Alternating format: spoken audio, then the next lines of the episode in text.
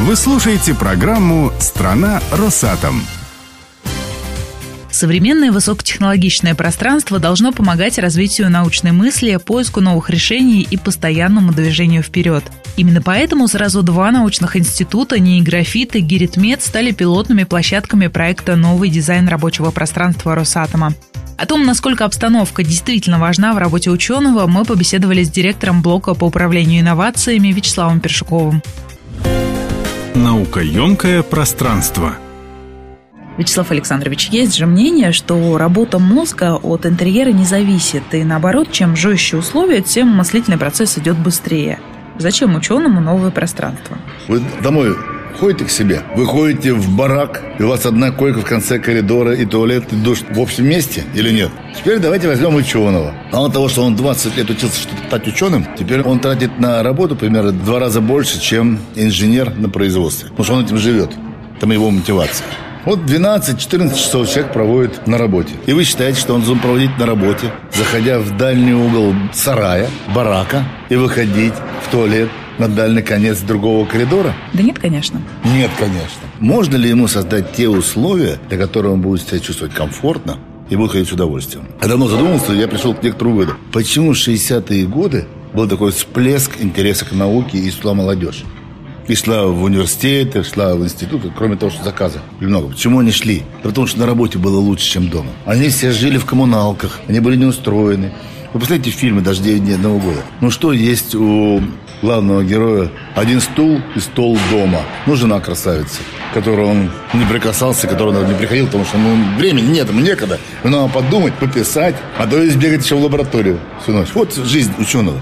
А приходил он на работу, огромные коридоры, все под рукой. Там машины, тумблера, кабели, сотрудники, жизнь. А дома что? Поэтому там был такой всплеск энтузиазма. Формировалась новая инструктура, новые условия. И на работе было интереснее, чем дома. То же самое надо создать и сейчас ученым. Было сначала интересно всем молодым идти менеджерами в торгово-развлекательные центры, продавать продукцию, потому что лучше, чем дома. Чисто, комфортно, интересно, новые процессы, новые знания, новая техника. Ну, насыщение пришло. Интересно было с банки идти, то же самое.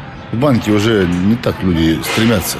Кончилось. Но банк же сразу формировал инфраструктуру, чтобы люди работали. Дальше. Трейдеры, инвесторы, инвестиционные компании – тоже происходит насыщение. Потом пошла волна таможенники, фискальные органы власти, милиция. Надо было людей-то привлечь.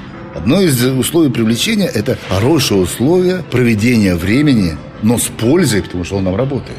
Это все примитивно просто. Теперь ученые мы бегаем, кричим, восхищаемся великими результатами российской науки, постсоветской науки. Ходим в университеты, ребята там идут в аспирантуру, защищаются. Приходят, а мы показываем проваленные полы, старое оборудование и беспросветная тоска. Господа, ну один раз нам поверили, два раза поверили. Да, сказали, парни, вы чего? Какая вера, какой бренд? Поэтому нужно менять. Менять для молодежи, считаю, и вообще любому человеку, чтобы условия его существования были комфортными. Комфортным не в смысле расслабился, куча девочек, шампанское, бассейн, все это. Это смешно, это примитивно. Нет, он должен понимать, что он в настоящий момент находится в пространстве, которое ему комфортно для выполнения его мотивационных задач. То есть он должен захотеть туда прийти. Ну хорошо, предположим, он захотел, пришел, а дальше? А дальше начинается другая задача. У меня, работодателя, все, я его заманил. Мне за него нужно соки выжать так, чтобы максимально отжать всю прибыль для себя. Ну, а как иначе? Прибыль не обязательно материальная. Его знания, Идеи. Идеи. Надо мне жить как можно быстрее. Вот из этих двух компонентов было сформировано некое понимание рабочего места ученого. Я знаю, что помимо нового пространства вы очень много делаете в плане эффективной организации труда ученых. Как это выглядит на практике в повседневной работе ученого?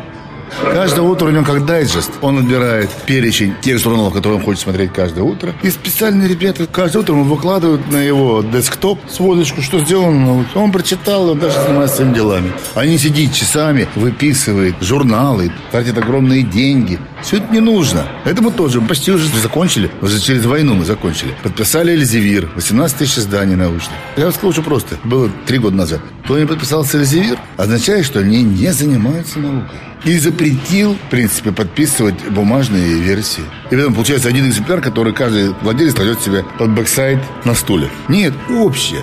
И сразу полезно, что у всех доступ, люди понимают, что, может, это не он делал, он просто переписал. Внедрили антиплагиат. Меньше 80% оригинального текста вообще не принимаем работу. Отчеты не принимаем. Ну, так нельзя, потому что это же многолетний труд. Вот мы можем немножко сделать, давай. Я говорю, слушайте, меня не волнует. Вы взяли деньги, вы должны предоставить работу. Да хоть переставьте порядок слов в предложении, чтобы антиплагиат выдал, что это оригинальный текст. Это уже труд, значит, вы сделали осмысление. Это уже творческий труд, это полезно.